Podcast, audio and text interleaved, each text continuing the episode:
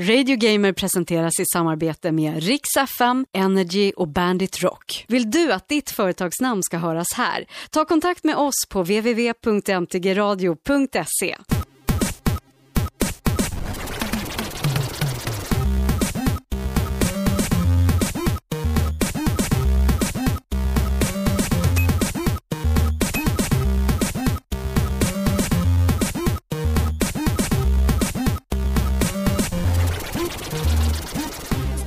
Välkommen till Radio Gamer, episod 20! Yay, vad är tårtan? Vadå tårtan? Jag har något svagt minne av att du vid något tillfälle lovade att du skulle ta med en tårta om. Har jag lovat? Ja, jag sa... Nej, det var du som försökte få mig att ta med en tårta. Just det, du försökte lura in mig i en fälla. Jag sa... När vi kör episod 20, då tar du med en tårta. Aha. Jag hörde inte att du sa nej. Och så nej. Jag var tvungen att säga nej för att du skulle förstå. Ja, det är väl klart. Det är väl precis så det funkar. Ursäkta, jag håller på att försöka få mina nyheter lite koll på de här. Ja, men det är lugnt. Det är mycket 20 idag, för det är episod 20, det är den 20 april och det är 2010. Christian Hedlund här från Rix FM. Och Jonas från Bandit. Man skulle nästan kunna tro att vi har regisserat det här så snyggt. Ja. Alla 20, men det har vi ju inte. Som vanligt har vi ingen som helst tanke eller planering bakom det här. Absolut inte. Nej. Men att vi älskar spel. Ja. Radio Gamer är en tv-spelspodcast från Rix FM, Energy och Bandit. Och så når du som sagt bäst, men om det är första avsnittet du lyssnar på så har jag inte sagt det förut. Men om det är 20 avsnittet du lyssnar på så vet du att du hittar oss på facebook.com/radiogamer eller på Twitter, då är det twitter.com/radiogamer_SWE som i Sweden. Showen idag ser ut så här, som vanligt. Vad har du spelat, tänker vi börja med. Och jag har ju lite Splinter Cell, ganska mycket Splinter Cell, lite Dead to Rights och Street Fighter också. Nyheter och releaser, då är det Bionic Commando Rearm 2 som jag fått någon ny som, vilket jag blev väldigt chockad över. Men jag la upp det på Facebook-sidan också, så då vet du vad det är det handlar om. Sen avslutar vi med våran stora forumdiskussion som har pågått hela veckan nu på Facebookgruppen, eller fanpagen, eller vad du vill kalla det. 360 eller PS3, fördelar, nackdelar, vilken ska man välja? Det ska bli extremt intressant, för jag har skrivit ut hela forumet och så vi tar det här en efter en. Jag känner inte att jag ser dig där borta. Nej, vi sitter i en annorlunda studio idag igen. Om jag flyttar den här micken av den där. Så, klonk. Ser du mig nu då? Hej. Där bakom vår. Jonas, läget med det? Det är bra, jag har jobbat lite mycket den här veckan. Ja, jag vet. Du har ju kört för tidigt på Bandit. Precis, så att jag är lite trött på ögat. Men nu ska vi driva av det här och sen ska jag gå hem och sova. Nej, jag ska på fotboll ikväll, men sen ska jag gå hem och sova. Vad ska du se? Det är Djurgården och Åtvidaberg ikväll. Jag är ju säsongare på stadion. Aha, ja. Mm-hmm. Spänd? Nej. Kommer du somna under matchen? Det tror jag inte. Nej, det är väl, ligger väl ganska bra till för 3 pinnar. De spelade riktigt bra hemma förra hemmafajten då. Åtvidaberg ligger ju dött sist. Då kan jag inte säga att Djurgården har varit bra, men Åtvidaberg ska de väl kunna mäkta med, kan man väl tycka. Nu har de i och för sig de senaste säsongerna de har haft en nästan otäck förmåga att floppa mot skitlag. Så att, jag vet inte, det känns som att det kan gå hur som helst, men en 3-poängare. Nej, men på sport kan jag ju kläcka ur att jag satt i söndagskväll och tittade på Detroit i deras slutspel mot Phoenix. De frumlar lite där. Shit, 30 sekunder in så äter Phoenix en puck. Men det är mycket, jag känner som att det kan bli mycket favoritfall så här i kvarten. Vancouver ligger under också. Ja, mot LA. Washington har haft svårt också. Jag tror de var med 5-1 i natt, va? Ja, men det var ganska utklassning. Men fortfarande, det har ju suttit långt in. Liksom. Det är spännande slutspelet. Ja. Vad har du spelat då? Jag har inte så mycket nytt. Jag spelade massa tv-spel med ett gäng kompisar i lördags här. Ja, det skrev du på en intensiv kväll. Jag spelade bland annat Street Fighter då, ett spel som jag totalt har ignorerat för att jag trodde att absolut inte skulle vara något bra överhuvudtaget, men det visade sig vara ganska roligt. Mm-hmm. Speciellt om man spelade mycket Street Fighter. Jag spelade 2:an då. Men nu pratar vi 4:an, eller? Det här är väl 4:an nu, ja. Alltså, det har ju kommit massa så här konstiga emellan. Street Fighter 1 var det väl här. Det var väl ingen som kom ihåg det. Jag tror det var någon så här rårutten side-scroller där man typ bara kunde vara Ryu och Ken eller något. Jag vet det är så här som ingen... Det finns en lång historia som det är svårt att vara expert på, om vi säger så då. Ja, men så 1:an är väl ett spel som ingen har spelat riktigt. Det första som alla spelade var ju Street Fighter 2, som var riktigt busbra när det dök upp. Och det har kommit till ett antal versioner. Ja, sen kom det ju något Turbo, och så kom det något Super Mega Turbo Extreme. Jag vet inte. Och sen men det var typ Street Fighter 2 HD Turbo Remix. Ja, och sen efter det så har det kommit Street Fighter Alpha och en massa turboversioner. Så jag har ingen koll riktigt på. Men nu kom det ju Street Fighter 4 då, och i alla de här klasserna klassiska, eller många av de klassiska karaktärerna då från tvåan är ju med. Du får inte glömma Street Fighter the video, the movie, the video game. Nej. Just det. Som borde heta att Street Fighter the video game based on a movie based on a video game which has nothing to do with this video game. Ja, det borde det. Typ något i den stilen borde hetat egentligen. Men alla de här klassiska karaktärerna med som man kommer ihåg. Ryu, Ken, Blanka, Sangi, Eftalsim. Alla de här. Honda, Chun-Li. Alla är med. Och väldigt lätt att spela och göra liksom alla såna här specialmoves. Men samtidigt väldigt djupt. Mm. Så att vill man sätta sig in i det så jävlar, då kan man nog, då är det väldigt avancerat. Men vill man bara casual-spela lite med några kompisar så kan man fortfarande känna sig ganska badass och det är inte jättesvårt. Och det är väl därför som Street Fighter har blivit en av världens största fighting-serier. Ja, liksom. Och framförallt att de liksom gör ett 2D-spel i 3D-tider. Man kollar alla fighting-spel som har kommit liksom. Tekken, Soul Calibur, de stora, Dead or Alive. Alltså det är inte så långt ifrån för det är fortfarande 3D själva grafiken. Jo, men du har inte den här liksom 360-graders rummet hur du kan röra dig runt, vilket gör att det blir fortfarande väldigt mycket det blir simplare, men fortfarande är det väldigt avancerat. Ja. Man har ju satsat krut på mycket annat sånt här counterattacks och ja, specialmoves. Och jag orkar inte riktigt sätta in mig i alla det där, men det är väldigt mycket saker man kan göra i alla fall. Men, och framförallt om man spelade Super Nintendo och hade mycket av de här gamla specialmovesen som satt i ryggraden, hur man gjorde dem. Så den är exakt identisk kontroll i stort sett på alla karaktärer, vilket var ganska roligt. Så man kom in i det ganska så fort. Det var kul. Det är lite roligt också för att vi är ju normalt inga fighting spelskillar. Biten känns som att jag tyckte den var skitrolig när det begav sig just med Street Fighter och när Mortal Kombat kom och du vet man kunde köpa till Mega Driven var det och då fanns det en kod man kunde slå in som man fick det med. Det var ju censurerat i Sverige. Ja. Så Kano slet inte ut hjärtat på folk och liksom man slog inte huvudet av människor. Det var väldigt mycket simplare. Men så fanns det en kod på Sega man kunde slå in för mig. Jag hade en kompis som hade det. Och då satt vi alltid och spelade hemma hos honom. Märkte du någon skillnad på det spelet som vi fick i posten nu i veckan då? Super Street Fighter 4. Ja, precis. Det är ju då att ännu mer utav... man kan väl kanske kalla de klassiska Street Fighter 2-karaktärerna jag kom back. Några av de här som gjorde entré då i någon av de här Super Street Fighter 2-varianterna som kom. Innan det blev Alpha tror jag. Just det. Jag tror att det var någon som hette Fei Long som var ganska populär. Jag har faktiskt en lista på alla. För att vi har ett embargo på det här spelet till 26. Så vi får inte säga så mycket om det nu, Super Street Fighter. Nej. Men det är alltså en ny version av Street Fighter 4. Lite tweaks och sådär. Men de stora grejerna är ju att det är 10 nya karaktärer. Och jag har en lista på allihopa. Där har du T-Hawk och DJ. De fanns ju med nog i något av de här om det var något av de lite Street Fighter-spelen som kom efter tvåan där, kommer jag ihåg. DJ är någon sån här... Kampoera-kille här för mig. Jag kan ha fel. Han är någon rastafari med flät i alla fall. De har tänkt att vara med i Street Fighter 4 från början i alla fall, men de blev bortplockade. Adon från första Street Fighter. Okej. Cody och Guy från Final Fight. Ja, just det. De är med också. Ja. Det är ju bra nu när det kommer ett Final Fight-spel här på PlayStation Network nyligen. De var med allihopa också i Street Fighter Alpha 3. Ja, just det. Bara där, ja. Det är där man är lite vilse då. Men... Sen kommer det Dudley, Ibuki och Makoto från Street Fighter 3. Mm. Och sen till sist är det 2 helt nya karaktärer. Den ena är Yuri, som är en sydkoreansk kvinnlig taekwondo-tjej.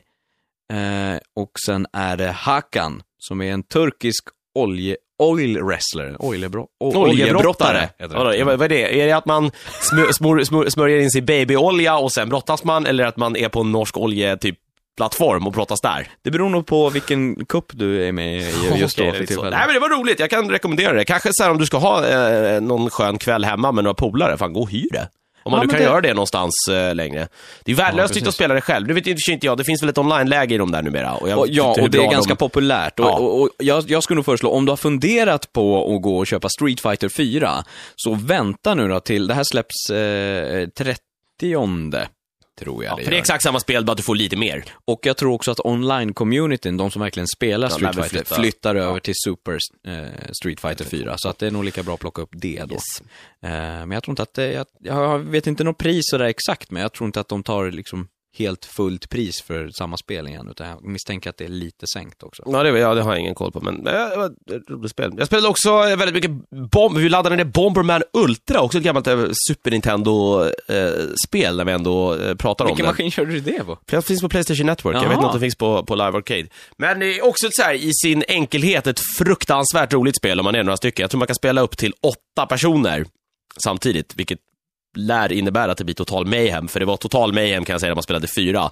Men för alla som känner till Bomberman-konceptet, man är 4 små, jag vet inte riktigt vad man ska, eller man spelar som en liten Bomberman. En liten Bomberman, ja. Och man springer ut på en liten spelplan i stort sett, spränger bort små bitar, får power-ups ibland om man har lite tur, och ibland power-downs. Som gör starkare bomber och snabbare skor. Och... ja, man kan kasta bomber, slå bomber, man kan få bomber som man liksom inte är tidsinställda, utan man detonerar dem istället. Och det går helt enkelt ut på att bara ha ihjäl sina motståndare. Och det finns massa olika spellägen om man kan spela.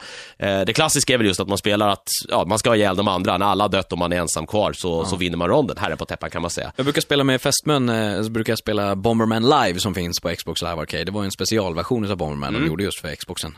Och då har de också, jag vet inte om det är ett gammalt läge, men då hade de painted tiles, så att man skulle då, din bomb smäller och färgar rutorna på spelplanen. Och om du blir dödad så dör du inte och åker ur spelet, utan då försvinner dina rutor. Så när tiden går ut så den som har flest färgade rutor vinner. Det är också jävligt. Ja, jag kan tänka mig. Vi körde något annat som hette, man räknade frags istället. Så man var tvungen att döda människor då. Vilket då resulterade i att om man har lite otur ibland och man stänger in någon kille, men han stänger in som en egen bomb och den smäller först, då räknas det inte, för han har dödat sig själv. Nej, då får man ingen frag för det. Så det fanns lite taktik i det också. Det var också väldigt roligt. Men också ett kul partyspel liksom. Det är ingen som är så här, man går och köper och sitter och spelar själv mot datorer. Gå inte och köp det Bomberman som kom i så här riktigt 3D. Det skulle vara ett realistiskt Bomberman som kom till 360 för ett par år sedan. Det är fullkomligt. Bomberman Act Zero, Bomberman Zero. Jag kan förstå att det, men jag kan känna att det verkligen förstör liksom. Det finns ett väldigt... Det roliga med spelet är ju att det är simpelt. Ja. Men man köper ju därför. Och det är ganska gulligt. Liksom, ja, det är precis. Inte för att man vill ha det i någon så här, nu ska det bli 3D. Bara nej, det här för att man ska göra det i 3D. Futuristiska, de såg ut som Iron Man allihopa när de sprang omkring. Nej, fy helvete. Nej, jag också rekommenderar. Det finns på PlayStation Network. Det var inte speciellt dyrt heller. Bomberman Ultra. Mer då? Nej, det var väl det jag spelat nu som jag inte har ägnat mig åt på den senaste tiden i normala fall. Jag såg att det var någon som hade startat en tråd på Facebook-sidan med diskussionen, varför börjar ni alltid med att säga jag har inte spelat så mycket? Och så, men jag har inte, det har vi sagt några gånger. Ja, men vi har sagt det, men så ändå har ni spelat jättemycket. Jo, men det är ju för att man aldrig spelat så mycket som man skulle vilja spela. Det har väl lite med det att göra. Det kan vi svara på här rakt, eller på en gång. Men jag spelar vidare Batman Arkham Asylum. Det går väl från klarhet till klarhet, tycker jag. Men som faktiskt dominerar fortfarande i de här stealth-elementen. Jag tycker inte att själva de här rena slagsmålscenerna är speciellt jätteroliga. Och bossfighterna kan vara lite halvtrista ibland också. Det kan vara lite för enkelt, tycker jag. Växlar du mellan detective mode eller spelar du helt och hållet i detective mode? För att det är bekvämast då? Jag växlar nog. Bra. Ganska mycket. Jag kommer nog, jag vet inte hur det blir lite senare i spelet. Men nej, jag växlar nog. Det var en nackdel. Alltså, nej, inte nackdel. Jag förstår ju, det är klart han kan gå in i detective mode. Men... miljöerna är så snygga så det är synd att spela hela det spelet. Det blir som att spela i någon, precis, med någon så här virtual reality ungefär, för att det blir så här väldigt skarpa hörner och 2 färger liksom. Och så får man röntgensyn av någon konstig anledning också. Ja, just det. Det tycker jag, det stör mig lite på mest kanske. Men det är Batman, Stålmannen är den som ser genom väggar. Jo, men om man har det har han ju i Dark Knight också, eller det är Dark Knight. Han har de här ekolodsgrejerna. Du gillar mer att det skulle vara något sånt. Eller att det var, precis. Men här är det ju verkligen så här, det känns som att det blir lite för lätt liksom. Det skulle ju vara någon så här värmegrej istället. Så att man kanske då kunde i alla fall missta sig ibland om vad som är en fiende eller bara något annat varmt liksom. Det är faktiskt en kul grej. Det ska komma in på Splinter Cell sen, för de löser det, just den pucken, på ett speciellt sätt. All right. Som jag gillar. Nej, jag sitter väl och går fortfarande i väntans tider. Det har väl inte kommit så jättemycket. Det vi har fått nu som är nytt är ju, det känns som inte varit så jättehett och... Nej, det har varit i 360 också, för vi fick Dead to... Jag kan inte prata heller om det tyvärr, eller det är embargo till 23 och det är 20 idag, som om 3 dagar. Men Dead to Rights Retribution, som är en uppföljare till Dead to Rights från 2002, som kom till Xbox, Gamecube, PlayStation 2 och så senare till Windows Gamecube också. Ja. Det var inte igår. Det första jag kan säga är att jag har testat det ungefär en timme in och sådär. Det är liksom tredje person, duck and cover, och så har du en hund med också som du kan styra ibland. Alltså är det first person eller third person? Third person. Action game.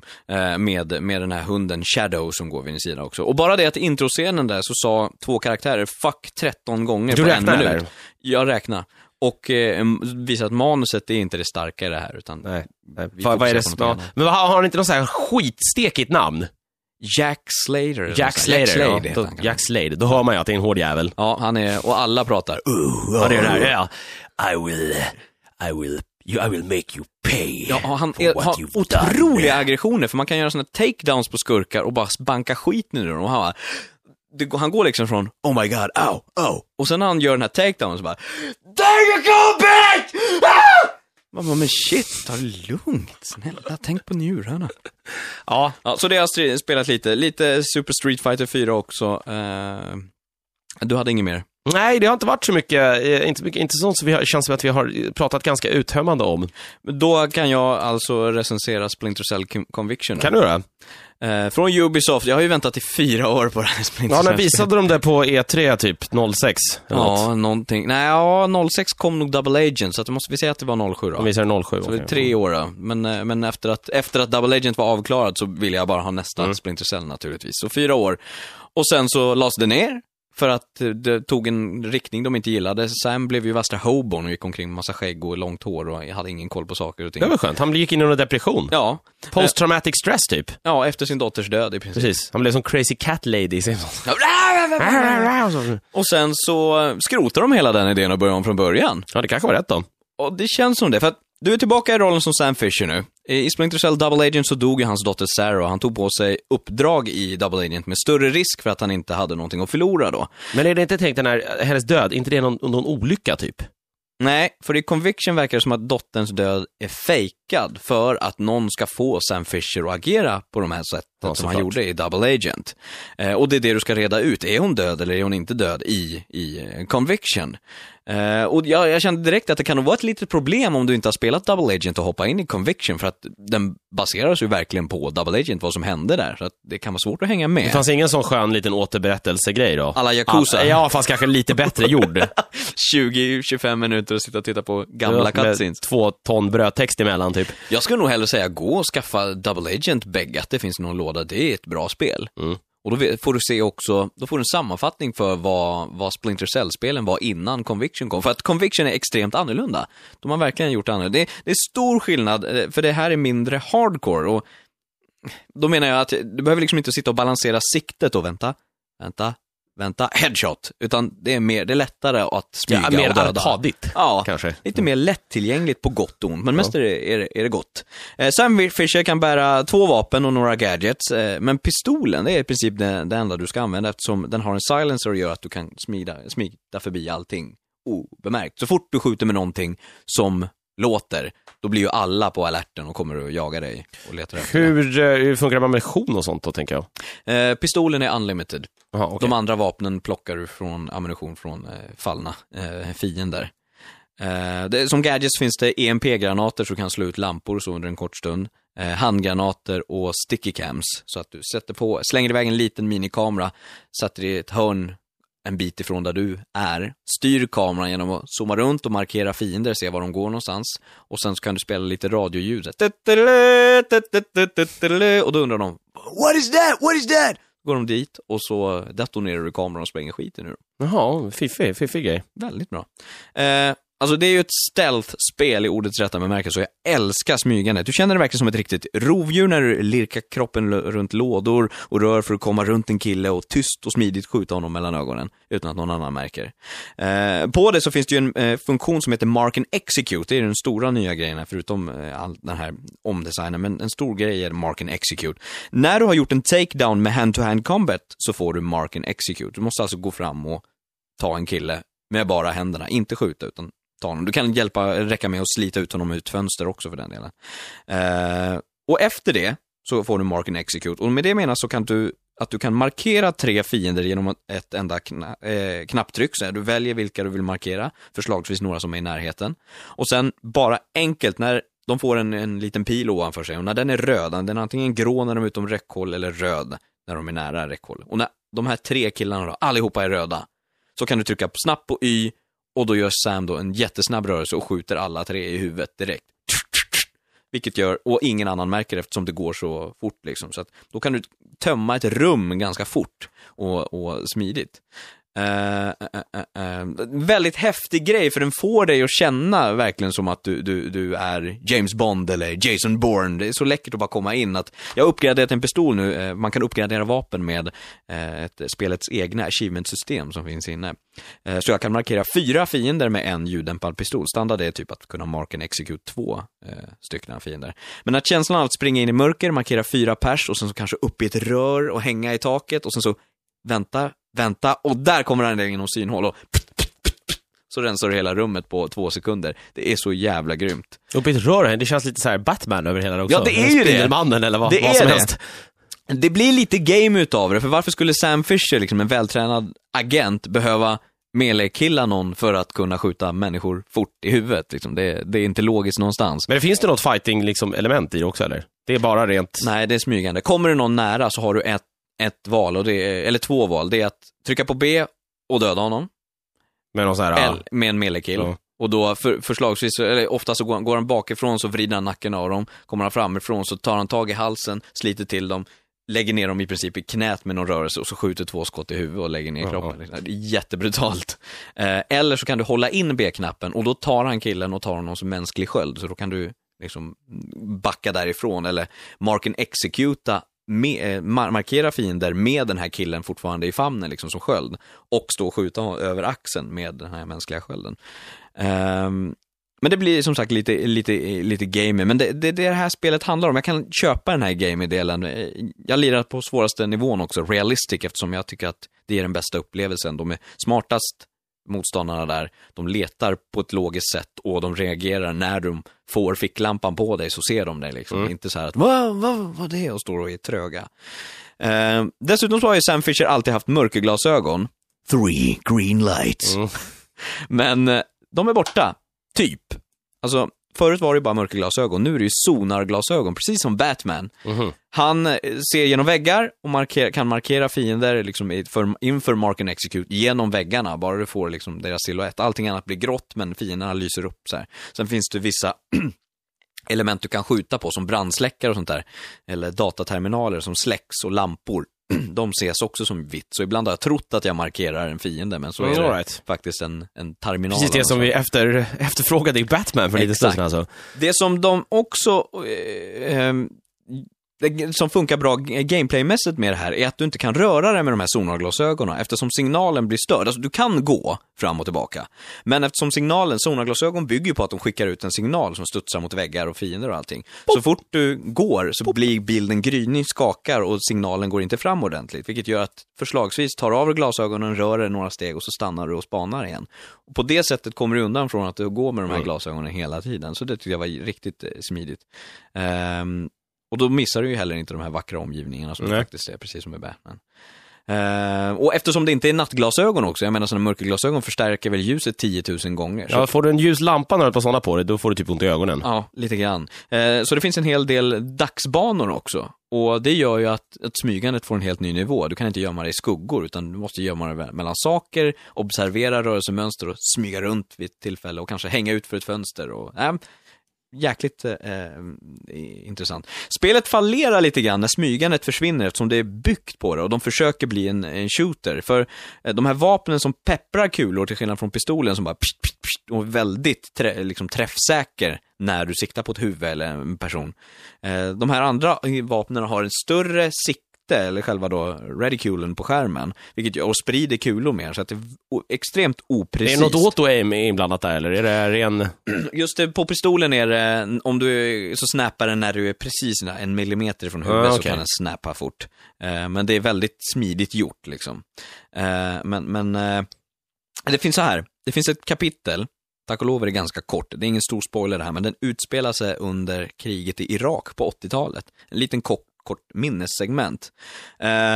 Och det är krig i dagtid med Splinter Cell-motoriken liksom på gubbarna och någon AK-47 med ett långt sikte alla Modern Warfare. Det funkar inte så bra i den liksom, att smyga och springa och så ska du helt plötsligt röra dig snabbt, fast det är inte uppbyggt som att du ska röra dig snabbt, för de är ganska tröga, fienderna. Alltså det funkar inte alls. Men en sak som funkar med just de här vapnen och det. Om du måste börja peppras, för det kommer att börja peppras förr eller senare, du kommer att bli upptäckt. Spring in och göm dig i skuggorna. För då kommer det upp en silhuett som kallas för last known position. Det är alltså den position som fienderna tror att du har. Det var där de såg dig sist. Så du märker på soldaterna som jagar dig att de går dit din silhuett där och börjar skjuta åt det hållet. Vilket gör att du kan smyga runt och knäcka någon från andra hållet och plocka dem en efter en för att de fokuserade på en annan sida. Väldigt smidigt gjort. Och det är därför också som det här multiplayer-läget som är klassiskt Splinter Cell, Spy vs. Merc, som var jättekul. Det var ju jättestort i Chaos Theory, spelades fortfarande ända tills Xbox Live lades ner nu. Trots med 4 timmars övertid eller vad det var. Ja, typ shit, vilken tid det var. Vilket var sjukt kul. Några var spioner, några var soldater, och så att smyga på en mänsklig lirare som går där med en sensor och bara pup, pup, hör att det är en spion i närheten och sen bara knäcka nacken på honom var ju extremt. Just den här grejen de gjorde också med att när du som du spion tog en mörk, tog honom om halsen och tog honom som gisslan, så kopplades headseten ihop så du kunde viska någonting till den du dödade och sen knäcka nacken och så blev det tyst igen. Skitkul. Men det läget är borta för att den här last known position funkar ju inte riktigt om du är två mänskliga spelare mot varandra, för då vet du att där är silhuetten, där är han inte. Nej, precis. Fienderna är ganska smarta, speciellt på min svårighetsnivå. Jag tycker att de kan fortfarande vandra förbi en vid något så här tillfälle där de tydligt borde ha sett mig. Liksom. Här sitter jag vid en låda och där kommer du gående. Oj, oj, nu är han extremt nära, men han märker ingenting. Liksom. Men min favorit är fortfarande att skjuta folk på hög. För att vid vissa tillfällen så, om du knäpper en kille och han hamnar i ljus så ser ju de kroppen. Så springer de dit och så tittar de och bara, oh my god man! I promise I will get the dude who did this. Och så plockar man honom innan han hinner avsluta den meningen. Och så kommer nästa. Oh my god man, there's two. Klick. Och så kommer nästa. Så ligger liksom, sluta med att det ligger lite hög med idiotiskt folk. Efter ett tag. Om man säger att det ligger 4 man på samma ställe, ja. Så kanske inte går att ställa med det här. Och det är det också som är grejen. Om du vissa uppdrag är så här, infiltrera det här stället och låter du för mycket börja skjuta vilt omkring det, då skickar de förstärkning så det blir ännu svårare. Men det konstigt att de börjar skicka förstärkning om det smattrar kulor ordentligt. Men om en lirare hittar 4 döda kompaner och han är själv kvar, han bara, nej, jag klarar det här, det är ingen fara. Det var nog naturligt. Ja, precis. Dåligt hjärta. Allihopa, ja. Stroke, svininfluensan. Honom vet jag inte, men det är sånt som händer. Dåligt knä. Och Nintendo-tumme. Ja. Spelet har också ett multiplayer-läge som kan spelas on och offline. Det har även en co-op-story med 2 agenter som heter Archer and Kestrel. Den ena är amerikan, Archer, och Kestrel är från The Russian, motsvarighet till Third Echelon då, som Sam Fisher jobbar för. Jag nästan spelar igenom hela den här med Admin James från FB-gruppen. Det är skitkul. Man måste verkligen samarbeta, planera liksom, och smyga fram. Det är headset då och online, eller? Måste. Det går att köra split screen också, men det är väldigt roligt att ta sig igenom liksom en bas. Du ska in här, det är 11 vakter utanför så här. Plocka de här 2 och sen så kan du göra de Mark and Execute 2 stycken, så då kan ni plocka 8 pers i ett rum, men då måste ni trycka samtidigt på liksom Y-knappen, och just när den ena börjar trycka på Mark and Execute så saktar spelet ner i slow motion så du vet att nu är det dags att trycka du också. Och bara se ett rum bara hänga på varsin sida så här, öst och väst på en flygel, och man har 8 killar markerade inne, så bara hör man och så är det helt dött i rummet sen. Väldigt roligt när man lyckas. Det finns även ett så kallat, det heter inte horde mode, men det är ungefär samma sak. Du ska skydda en EMP-granat från folk som kommer springande och tar det igenom våg efter våg. Det finns massa sådana här uppdrag som du kan göra single player också efter själva storyn. Så att extremt roligt att köra online. Grafikmässigt tycker jag att spelet är snyggt. När du är i mörker så syns och inte syns, så förvandlas paletten till svartvitt, och så fort du kommer in i ljus och syns, då kommer färgen tillbaka. Det funkar bra gameplaymässigt, du förstår att nu är jag verkligen gömd. Alla objektiv och Sams minnen om dottern och sånt där projiceras som diabilder på väggarna, har du säkert sett i trailers, i omgivningen. Det gör att det blir inte så mycket menyer och blir inte så här ping! Objektiv och en text mitt på rutan. Ja, man ska trycka på en knapp så ska det spelas upp någon liten... Ja. Nej, utan det ligger mer på en fönsterruta eller på en hel fasadvägg, så att du vet precis vad du ska göra någonstans. Eller var du ska gå någonstans. Det ger spelet en egen stil också. Animationerna är också väldigt fina och smidiga, och Michael Ironside gör ett jättebra jobb som Sam Fisher. Men några saker som jag stör mig på, det är först och främst Ubisoft Sverige. Lyssna på mig nu. Ge mig möjligheten att välja engelska som språk i menyerna. Spelet är från 18 år. Alla över 18 i det här landet kan engelska. Och sticky cam låter mycket bättre på engelska än klisterkamera. Klisterkamera, ja. Ja, men vad fan. Alltså, ge mig valmöjligheten att i menyn bestämma. Men nu alla menyer, alla undertexter, till och med objectives i spel liksom. Rädda din dotter, död, lust, bedrag. Jag blir så... Ja, det blir... Det är som att titta på dubbad film, typ. Ja. Och samma sak var det ju Assassin's Creed 2, och det var lika fult. Men det måste ju vara ett Xbox-problem det där, för att jag vet inte, Assassin's Creed till PlayStation 3 funkade ju inte alls så. Det var ju inte något problem alls att få engelsk text i det. Nej. När det styrs utav menyspråket på din låda. Det är okej, i Saints Row-serien är det okej, för då är det så dåligt så att det blir bra. Liksom, att gå på horjakt i Saints Row är väldigt roligt. Ja, det kan jag tänka. Det skulle jag vilja göra här i Stockholm, kan jag säga. Vad går man då? Horjakt, ja. Horjakt. Malmskillnadsgatan. Ja, förmodligen. Men det är top of mind i alla fall. Splinter Cell, liksom, när de försöker översätta då som...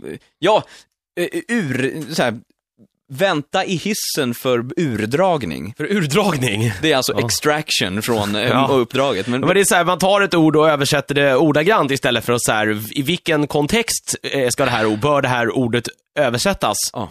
Alltså då blir det helt annorlunda. Men jag har ju något som jag drar hela tiden är just så här, översättningar från svenska. Jag satt och tittade på den här Madagaskar. Ja. Med de här små pingvinerna och de kapar någon båt. Jag vet inte om det är ettan eller något. Och någon pingvin säger till en annan pingvin så här, det är då svensk text, och han säger så här, you will go and take out the bridge. Och då har de översatt det till att du ska gå och ta över bron. Nämen.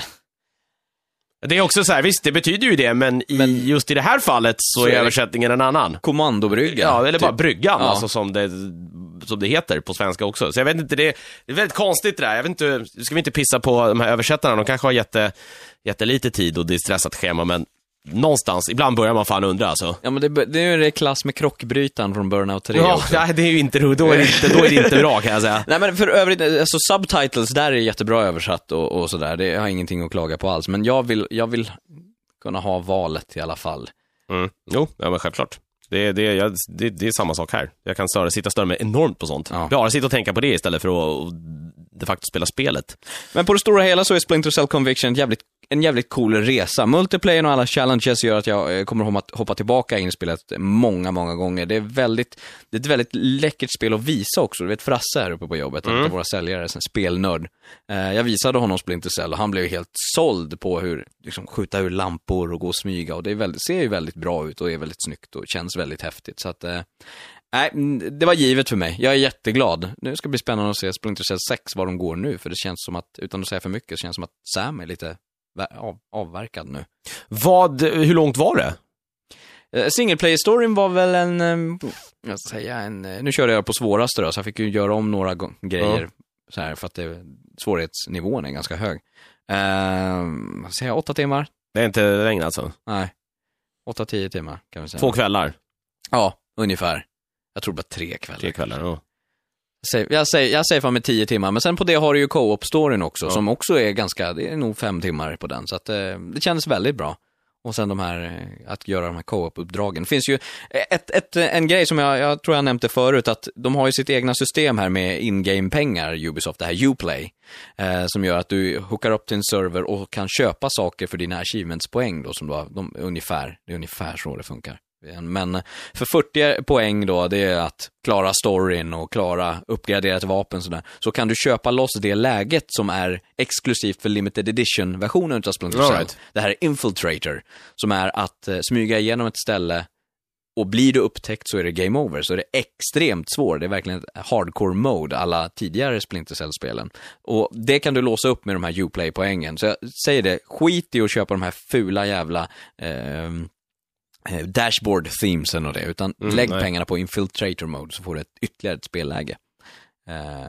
Så det har jag spelat. Det är det du har råd med. Och det var bra skit. Sen förra veckan. Guitar Hero 5 och lite Rock Band Beatles blev det i helgen för jag hade gäster, men annars var det...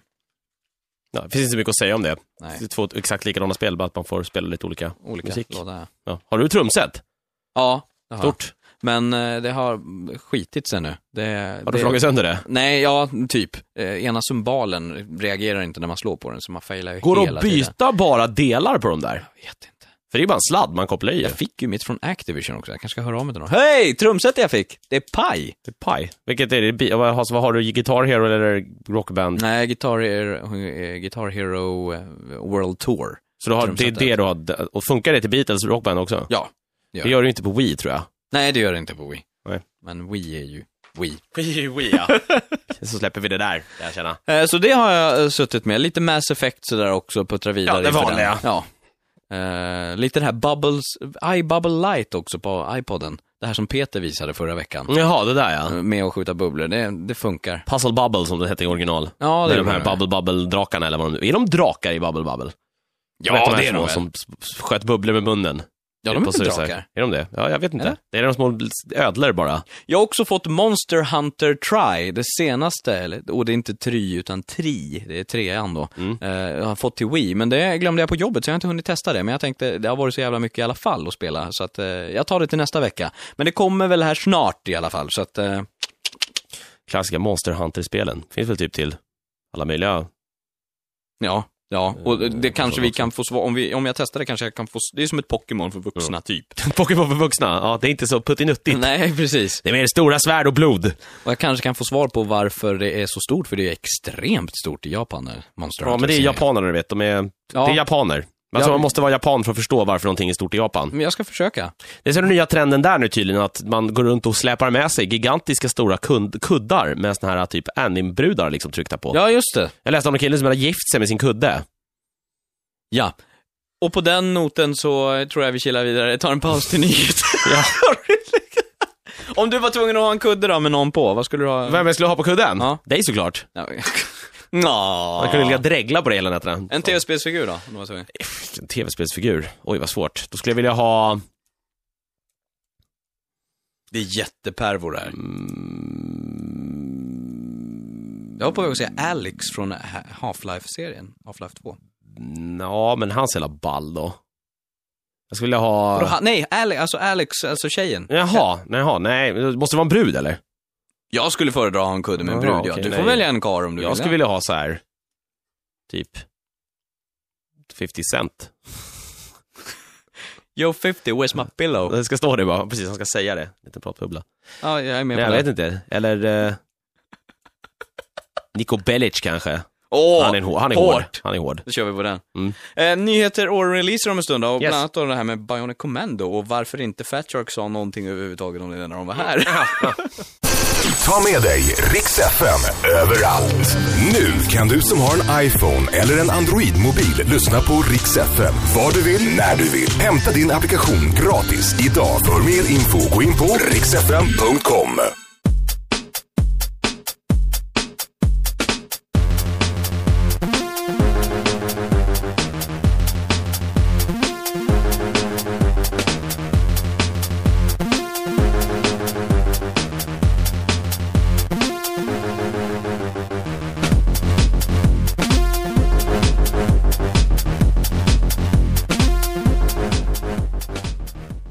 Du, först måste jag ju fråga. Jag såg det på Twitter ganska nyligen.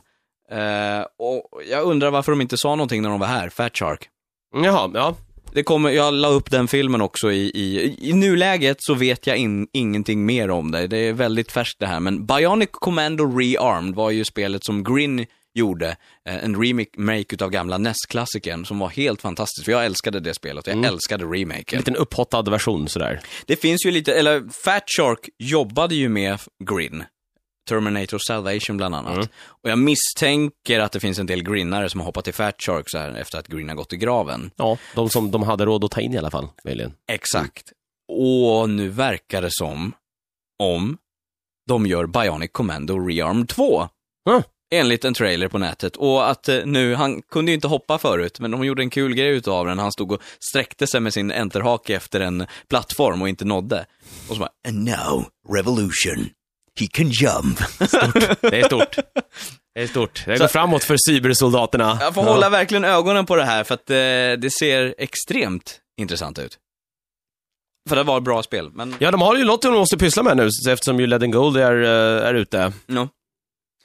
Releaser den här tiden då, den här veckan, eller närmsta tiden rättare sagt, så har vi ju 23 Då är det ju Super Street Fighter 4 och sen 23 också med Monster Hunter Try.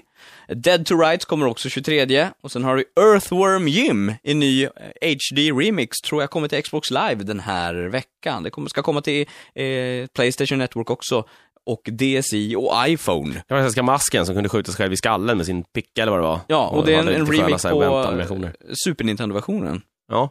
Så det ska bli jävligt spännande att se. Det blir roligt. Jag spelar aldrig det. Men det ska komma, så det ska hålla ögonen på. Sen har vi PC-versionen utav Splinter Cell, kommer den 30 april. WarioWare Do It Yourself, eller DIY, kommer till DS 30 april. Och sen så 30 april kommer också 360 Wii och PS3-versionen utav South Africa fotbolls-VM. Ja. FIFA, ja, alltså. 30 april har också Iron Man 2 och sen så sen är vi verkligen inne i maj med det ena med det fjärde. Och Lost Planet 2, 11 maj, Skate 3, 14 maj, Alan Wake. Och jag har hört med Microsoft och vi kommer få Alan Wake, men det finns en risk för att det blir förskjutet. På grund av Island eller? På grund av Island. Jag såg den nyheten på Kotaku också. European Volcano causes Aussie game delay. Så att Australien får jättemycket senare spel för att spelen kommer inte fram helt enkelt. Nej. Men det kan vi förstå. Det borde ju märkas på något sätt när flygtrafiken har i stort sett stått stilla i Europa i en vecka. Exakt. Så att, spännande att se om någon av de här spelreleaserna lyckas träffa det datum de faktiskt. Nu har de ju en legitim anledning å andra sidan. Precis. Det är inte så att Duke Nukem har fastnat i Islands målen än att Duke Nukem forever. Det har varit väldigt lokal, litet vulkanutbrott i krokarna där kring där de utvecklar det. Jag vet inte var det är någonstans, men Alan Wake ska bli intressant. Alltså det är också ett ganska hypat spel och Remedy har ju tagit tid på så där också, får väl lov att säga. Jag vet inte när de visade det, var verkligen 06 de visade det. Ja, jag tror det. Till och med. De visade det på PC också med så här jobbar dubbla Intel Core Channel eller något sånt där. Och nu kommer spelet inte ens till PC, det har de lagt ner. Ja, jag vet inte, jag har inte tyckt att det sett en liten lite så här horror survival game på den vänster. Jag vet inte, det känns som att det känns inte som att det revolutionerar längre. Nej, det känns som att allt har gjorts där. Både en och två gånger, men när de fick lamp och man ska lysa på monster och man ska fly så fort man ser. Jag vet inte, men som sagt det kan ju vara jättebra. Ja, vi får se. Sen så kom det en nyhet om ska vi se här. Det var också Kotaku som hittade ryktet om två stycken skurkar från Batman Arkham Asylum 2. Det skulle då vara Mr. Freeze och Talia al Ghul, som är dottern till Ra's al Ghul. Om du har sett Batman Begins så vet du vem det är. Han som tränade Bruce Wayne i princip. Och det var då röstskådespelarna till de här två som hade skrivit. Hon som gjorde Talia, ska vi se vad hon hette. Hon hette Stana Katic. Ja, hon ja. Jag skrev på sin Twitter att jag ska göra Talia al Ghul i Batman i nya Batman-spelet. Och så helt plötsligt så tog hon bort den Twittern, men det var några som hittade den igen med magin från Google Cached. Precis. Varsågod. Sen så var det Maurice LeMarche, han kanske mest känd för Kif Kroker i Futurama, den här lilla alien som passar upp på Zap Brannigan. Yes sir. Han hade också skrivit vid något tillfälle att jag ska göra Mr. Freeze. Och grejen är den att Maurice LeMarche är en av mina stora idoler, så jag har honom på Facebook och har pratat med honom om röstjobb lite fram och tillbaka och sådär, och fått lite tips och så. Så jag skrev till honom och frågade, du, ska du göra Arkham Asylum 2 eller hur är det Mr. Freeze? Och då svarade han så här: Christian, apparently I wasn't supposed to say anything about it yet. So I hope you're not offended, but I can't answer any questions about it. And now I'm hypnotizing you with my special The Brain Powers. För han gjorde också hjärnan, Pinky and the Brain gjorde han rösten till. You will forget I mentioned Arkham Asylum 2. You will forget I mentioned... Så fortsätter det så. There's no Arkham Asylum 2. No, there's only the original Arkham Asylum game. Best, I hope all is going well. Best from Maurice LeMarche. Ja, så att det är en tvåa på gång och det är Mr. Freeze och... Ja, Mr. Freeze och Maurice LeMarche gör rösten. Ja, och förmodligen ska ha en Ra's al Ghul Junior var med också då. Ja, precis. Men då vet vi två, men det finns ju lite att ta. Ja, de tryckte ju in ganska många i första spelet. Så att det där väl var kanske någon eller ett par till. Det finns väl att ta på. Om inte jag är dålig koll på Batman-universumet. Vi kan få ta hit Peter Kjellin då, så han får ta en stadig genomgång av skurkarna. Men Riddler, han dök ju aldrig upp. Han dök bara upp gåtmässigt. Ja, precis. Han var aldrig med som karaktär. Men utan de klassiska karaktärerna så var väl det bara Jokern och Poison Ivy är väl med också. Jag har inte träffat på henne än, men... Ja, det finns ju pingvinen är kvar. Pingvinen är kvar, ja. Catwoman. Ja, Scarecrow höll jag på att säga, men han var verkligen med. Catwoman. Catwoman, ja. Ja, det finns ju lite. Det finns ju några plock av. Sen finns det ju mycket av de här nya då, som sagt, också. Så. Din favorit, Zaz. Ja, jag tycker bara han är skön. Det var den första liraren du hoppar på också i den spelet. Han ja, det var så. Det fick man spela på demot redan, va? Ja, just det. Så var det. Den killen är störd. Crazy Taxi, Sonic Adventure, massa SNK Classics och Quake kommer till Xbox Live Arcade. Det är någon som har lyckats gräva fram. Quake 1 då alltså? Ja, en Quake Arena. Ja, okej. Det verkar komma nu under, jag vet inte om det är i år, men den här listan har läckt. Och Crazy Taxi var väl stort? Var det på Dreamcasten? Ja, jag tror det var så. Det var väl stort på arkad också framförallt. Man åkte runt med en taxi och bara var crazy. Ja, just det. Här står det. Dreamcast. Ja. Och Quake Naboy naturligtvis på PC. Men de ska komma till Live Arcade. Det var riktigt stort. Där har faktiskt, jag slänger ut den redan nu i vår diskussion sen om vilken maskin som är bäst. Men här är också en av de här grejerna som gör att Xbox Live Arcade tycker jag har jävligt mycket bättre. Ja, de är duktiga. Det där är de, framförallt så presenterar de mycket mer intressant gammal skåpmat. Och de gör en stor grej utav det också, medan PSN är så här: oj, det var torsdag, det kom inte spel, vad var det? Jag vet inte. Jag har lite roligt här. Starcraft 2. Ja. Det skulle ju komma releasedatum inom några veckor. Jag vet inte riktigt vad som hände med det, men så var det i alla fall. Det har fått en 18-års åldersgräns i Korea. Jaha. De är tydligen betydligt mycket hårdare numera i Korea på saker som de kallar deceptions of violence, foul language and drug use. Jag vet inte riktigt, deceptions of violence. Ja, det är det väl visserligen i Starcraft 2. Foul language, vet jag, det kanske är något litet fuck eller shit med på sitt håll. Men så här, drug use. Va? Ja, jag vet inte. Det kanske inte är något sånt i spelet, men just de sakerna är de tydligen hårdare på nu. Det kommer däremot någonting som heter en alpha-version och en skirmish-version av spelet som är 15 års gränser på. Men det betyder väl kanske bara att så här, hälften av folket kommer köpa det nu istället för alla. Typ. Nej, jag vet inte, men det kommer ju säljas som smör i det jävla landet. Så att, jag menar, det är på PC. Det lär finnas vägar runt. Ja, jag tror att det är det minsta problemet. 2K Games har varit rätt mycket farten den senaste tiden. Ja. För att inte prata om just alla Xbox eller XCOM-rykten som har spridits. Det var ett tag det kom nyheter i parti och minut och rykten om vad som gällande. Och jag har fortfarande inte riktigt förstått alla turerna här fram och tillbaka, men jag ska försöka komma med någon form av redogörelse för det sen. Det ryktas också om att de ska göra ett Bioshock The MMO. Nej. Jo. Det ska alltså då helt enkelt vara ett MMO-spel som är baserat då i Rapture. Pratade inte vi resten om det här för? Nej, det gjorde vi kanske inte förra veckan. Ja, jag tycker alltså Rapture är en jätteintressant stad. Ja, precis, det är ett cool plats. Jag vet, sen beror det på hur man bygger MMO kring det då. Grejen är att så vet jag inte riktigt hur MMO-spel är liksom. Det krävs ju i normala fall en otrolig tidsinvestering för att spela ett MMO. Och det finns ganska många ute på marknaden nu. Och är också ett par på gång. Så jag vet inte riktigt hur det känns inte riktigt som att det finns plats för så många MMO-spel. Och rätta mig om jag har fel, men mycket av det som gjorde Bioshocks miljö riktigt cool var ju art deco-designen, det här täta, att du kände att det var instängd under vatten. Det rinner vatten överallt. Det är liksom verkligen tätt och läskigt och obehagligt. Och väldigt mycket detaljer i omgivningarna. Liksom det är skåp och som är slitna och sådär.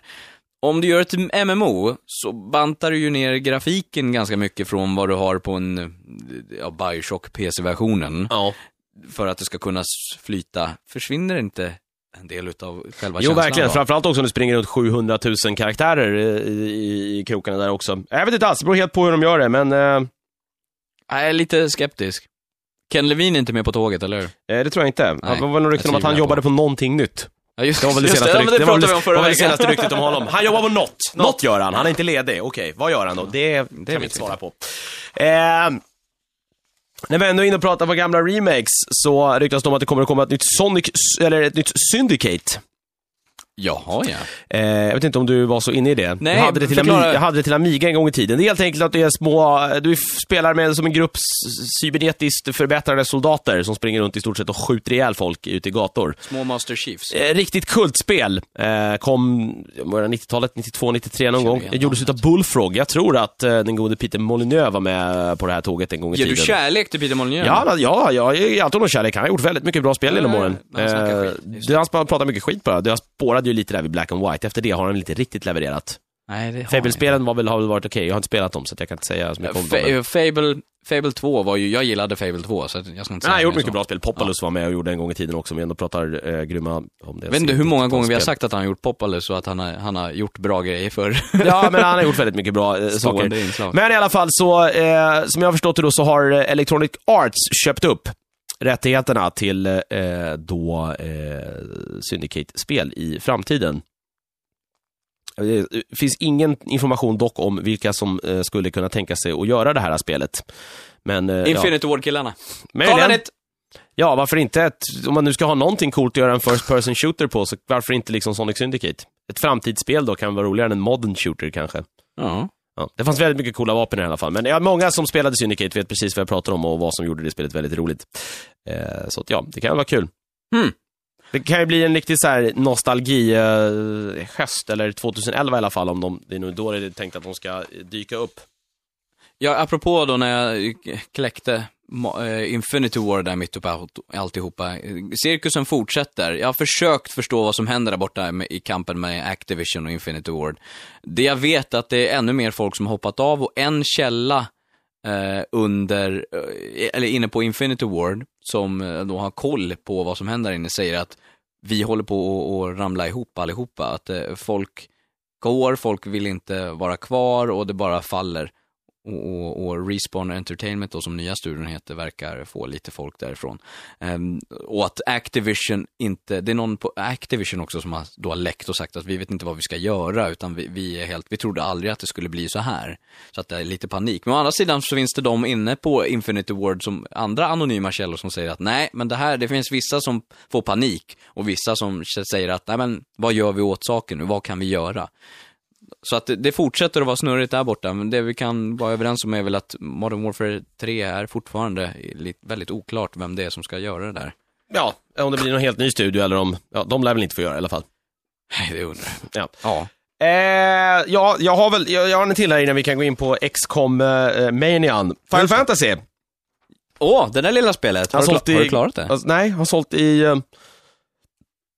Nu ska jag se så jag säger rätt här. Jag tror att det har sålt i 1,3 miljoner exemplar bara i USA. Däremot så har det sålt nästan dubbelt så mycket till PlayStation 3 som det har gjorts till Xbox 360. Ja, det är inte så konstigt. Eller? Jag vet faktiskt inte riktigt. Det känns som att många som valde PlayStation från första början, tror jag, och köpa det var väl en stor anledning just att Final Fantasy var exklusivt just då i alla fall till PlayStation. Nu blev ju inte det här det, men nästa ska ju bli exklusivt igen. Ja, men det känns som att det har alltid varit en PlayStation-spel på det. Ja, i alla fall sen 7an så har det väl varit ganska starkt förknippat med det. Ja. Men ja, det betyder väl någonting i alla fall att kanske Xbox-ägarna och PlayStation-ägarna prioriterar olika typer utav spel. Det är också en grej vi kommer komma in på sen i diskussionen om PS3 versus 360 här. Precis. Den här veckan. Så att ja. Det har sålt i alla fall, men det var ingen överraskning. Nej, men just bara att just siffrorna är det är så skilda siffror. Mm, det var ju väldigt stort. Jag såg att det kom lite DLC, by the way, på Just Cause. Gratis på 360-versionen kom det en liten rosa glassbil. Till vadå, sa du? Till Just Cause 2. En rosa glassbil? En rosa glassbil. Okej, vad gör man med den då? Åker omkring och låter glassbilslåten i 200 knyck och så skickar ut den för ett berg. Låter glassbils... Alltså... Nej, låter den likadant överallt? Nej, det var med någon jävla samba eller något. Det var något annat också. Det där var stjärnan ifrån Super Mario. Men Just Cause har ju inget multiplayer, någonting som jag hade älskat. Nu är det några moddare som har suttit och håller på och bygger på det alltid, på PC. Man kan alltid lita på moddmänniskorna. De är så jävla bra, de där moddarna. Det är tur att det finns så mycket nördar. Människor som faktiskt tycker det är roligare att knacka ett nytt spel eller en modden och faktiskt spela originalspelet. Det tycker jag är stort. Ja, det är helt sjukt. Och det har inte varit ute så länge heller. Men redan så hade de lagt upp en liten film på YouTube där de visade två bilar som åker bredvid varandra. Och det funkar. De hade gjort ett synktest då mellan världarna. Så det verkar ju fungera. Nu är det bara, det roliga är ju om de kan börja få enterhakarna att fungera med varandra, då jävlar kan det hända grejer. Men det är väl på PC det. Vi får se vad som händer med den. Jag tycker att det är roligt, för det var någonting som jag saknade i Just Cause 2, och det var multiplayern. Här kommer ligga mitt embargo för Just Cause. Ska vi ta, eller för Dead to Rights Retribution också. Sådär. Ska vi ta oss ner i XCOM-träsket? Ja, alltså jag vet inte om det finns så mycket att säga egentligen. Det har ju varit lite konfunderande i alla fall. De första rapporterna sa i alla fall att 2K, Australien, som väl gjorde Bioshock 2 nu senast. Ja, det var väl någon som 2K gjorde 2K Marine. Ja, men det roliga är att jag tror att det är något utav de där det var nog en studio, eller om det bara hette 2K Marine förut, men nu har det där blivit två studios, och nu heter det 2K Marine och 2K Australia, om det är båda de där två som ska XCOM-spelet, det vet jag inte, eller om det ena ska göra det lite mer med hjälp av det andra. Hur som haver så har det varit lite just konfunderingar kring det där, då. Men tanken i alla fall att det var 2K Marine som skulle göra det här, just för att de hade visat med Bioshock 2 att de kunde vara mästare på first person-spel och just då bra storytelling. Det kan man väl kanske säga om. Nu var väl kanske first person-elementet var väl ganska... Det var väl ganska satt med Bioshock 1. Och storyn var väl... Ja, visst, den var väl inte dålig i Bioshock 2. Det var, men det var väl också ganska satt med i och med Bioshock 1. Ja, det var ju bara att bygga vidare. Liksom, precis. Men i alla fall. Och det har blivit lite två läger kan man väl säga i då den här XCOM-remaken. För det första, ja, de har bytt namn på det. Det heter inte X-com längre, utan nu ska det bara heta XCOM. Utan bindestreck. Varför vet jag inte. Det som var stort i det gamla spelet är att man hade då ett litet större då sim-element där man då byggde baser kring jorden för att täcka in stora delar där man på ett effektivt sätt kunde jaga UFOs, skjuta ner dem och sen, för att sen ta sig ner på marken och på något sätt rensa upp resterna. Och de här rensa upp resterna-elementet eller spelmekaniken var ju då ett turbaserat strategispel helt enkelt. Och det de har gjort då, som jag har förstått det, är att vad det istället nu kommer att bli är att det här simelementet, som jag har förstått det, kommer att finnas kvar på ett eller annat sätt, förhoppningsvis lite då, eller förmodligen lite modifierat. Men då att det stora nya nu är att det istället då kommer att bli en first person shooter utav det här andra elementet, vilket då har fått alla gamla XCOM-nördar att gå i taket, för att det, då gör man ju egentligen man döper spelet till någonting som det inte är. Gick du i taket när du läste? Jag vet inte riktigt, jag har ju lite svårt. Det känns som att man gör ett first person shooter för att man ska göra ett first person shooter, för att det är spelen som säljer. Jag är så trött på first person shooters. Jag kan också vara så evinnerligt trött på det. Och jag förstår inte varför man inte kan vara och göra bara ett kick-ass liksom strategibaserat eller turnbaserat strategispel utav det hela som det var från början. Det går att bara tweaka och göra det lite bättre. För det hade väl självklart sina brister. Fan, det kom typ 93 spelet eller 94 eller där fan det var, så att jag menar, självklart så kan man göra det bättre. Alltså jag är inte trött på dem, alltså, det finns fortfarande historier som kan berättas genom first person, men det är just det här att springa med en pistol och skjuta folk. Jag behöver någon lite blandning. Ja, det har gjorts 100 gånger förut och det känns som att så här, men man måste göra det för att man gör det liksom. Man gör ett first person shooter nu, men det bara är så. Men ja, det har ju kommit en pressrelease i alla fall från 2K som har sagt att de ska göra det här, så att jag antar att det är lite mer en rykte numera. Sen när det ska tänkas dyka upp, det vet jag faktiskt inte riktigt. Men om de börjar göra det nu så, ja, 2012 då. Ska vi spika det? Eller? Vi säger det. Ja, det är svårt att se att det tar ett år i alla fall att göra det. Om de ska nog bygga någonting. För om de bara ska ta det gamla och alltså göra det, bara göra det lite bättre. Alltså göra det som en remake. Då har man ju en ganska klar grund färdiglagd. För själva, ja, vad spelet går ut på, ja. Men om man nu, motor och allting. Om man nu ska veva in något first person element i det. Man kanske väljer first person just för att du säger man har en motor klar där. Som man bara kan använda samma som man använder i Bioshock då möjligen. Men ja, vi får väl se vad som händer. XCOM var ju jävligt coolt och jävligt bra, och som sagt många som tyckte att det var fantastiskt bra.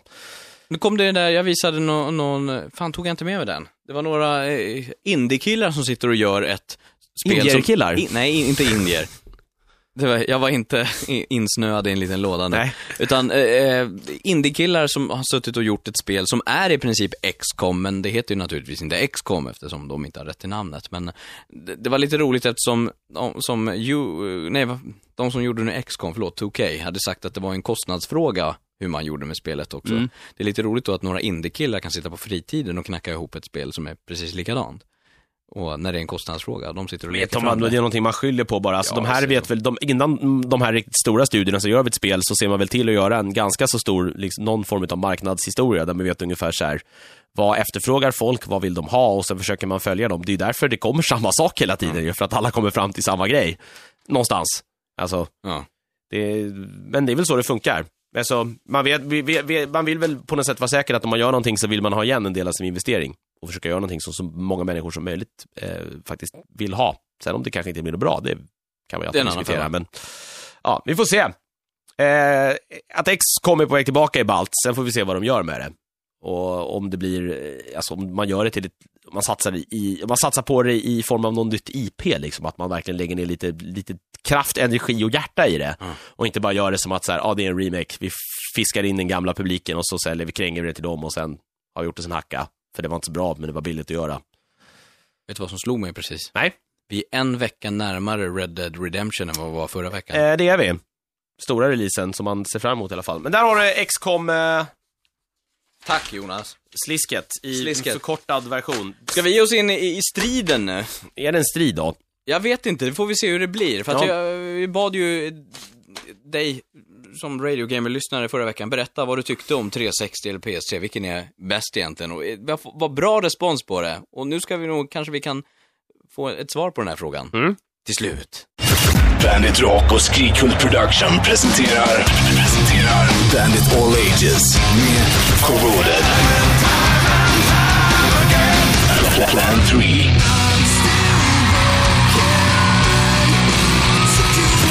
Raup till Rampunda Renegade 5 Urban Suicide 24 april. That's the recipe. Bandit All Ages. Äntligen en Bandit-kväll även för de yngre. Klubben Suicide 24 april. Mer info bandit.se.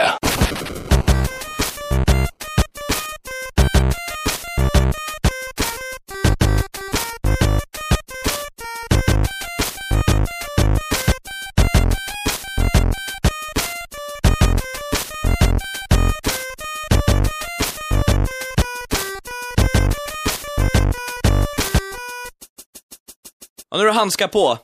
Vad är det? I only fight bare knuckles. Alltså här är det. Ja, det jag ville att du skulle göra var att gå in på facebook.com/radiogamer och gå in på diskussionsforumet i tråden 360 vs P3. Vara så objektiv som möjligt så vi kunde få fram vilken maskin är bäst. Och i alla fall, vad är styrkorna? Som en liten... Ja, det är med det. Vad som är bäst är väl allt, kommer alltid vara godtyckligt. Ja. Och in the eye of the beholder. Men en liten köpeguide då, om du fortfarande bara sitter på en maskin eller om du funderar på att köpa någon maskin. Och det här. Jag vet en polare till mig som heter Andreas som nu kommer hem efter att ha jobbat i Indien i ett halvår. Jävla äventyr. Men han har bestämt sig nu för att nu ska jag köpa en maskin. Jag har inte haft det på så himla länge. Han lyssnar på Radio Gamer. Men han har inte kunnat bestämma sig för vilken det blir. Och nu kände han att men nu kanske jag kan få göra det. Det här avsnittet får jag inte missa. Ja, jag vet inte. Alltså grejen är att det är väl mycket, det är väl som i allt annat att det är väl mjukvaran som styr här liksom. Ja, men det är inte bara det. Alltså, Linus Johansson kickade igång tråden med att säga stora segraren tycker jag ändå är Microsoft. De har failat med hårdvaran givetvis. Men om man tänker på marknadsandelarna så har de vunnit på den här generationen. Och då tar de Sony med råge, och Sony har haft mer än 5 år på att bygga upp PlayStation-märket. Grafikmässigt, PS3, mjukvarumässigt, 360 alla dagar, säger han. Men mjukvaran är ju alltid att det är väl extremt godtyckligt vad man tycker är bra. Ja, så är det. Men jag måste ändå säga att jag håller med Linus när jag tänker på... Alltså mina plus för 360 är ju att online-delen bland annat är mycket bättre. Själva Xbox Live. Det som jag kan känna är att i början så var väl Xboxen ganska i särklass med just sina exklusiva spelserier med Halo och Gears of War. Men efter det så har det inte kommit något nytt intressant till Xbox på väldigt, väldigt länge. Det har det väl. Men nämn något. Jag har listat exklusiva spel till 360 som jag tycker är intressant. Och det här är ju fullkomligt personligt som hela den här diskussionen faktiskt grundar i på något sätt. Men det är ju exklusiva spel till 360 som jag vill se är Alan Wake. Splinter Cell är ju exklusiv som jag gillar. Halo, Gears of War, Fable, Forza Motorsport, Left 4 Dead har ju blivit exklusivt. Det finns ju såklart till PC också, men till 360. Och Mass Effect. Och där har du några som jag tycker är att stora exklusiva titlar som gör det värt för mig att... Men då finns ju några av dem där, finns ju till PC. Så sitter du på PlayStation och till PC så tacklar du ju upp ändå dem. Förvisso. Men Forza finns ju inte till PC. Nej, men sitter du bara på en konsol så är det ju självklart att de blir... Ja, men sen så känner jag också att liksom... PC är ju, och en dator är ju oftast någonting som finns i var och varannan mans hem numera. Ja, absolut. Och det förstår jag. Men samtidigt ser jag det inte riktigt som konkurrerande verksamhet på så sätt, eftersom de oftast är Windows...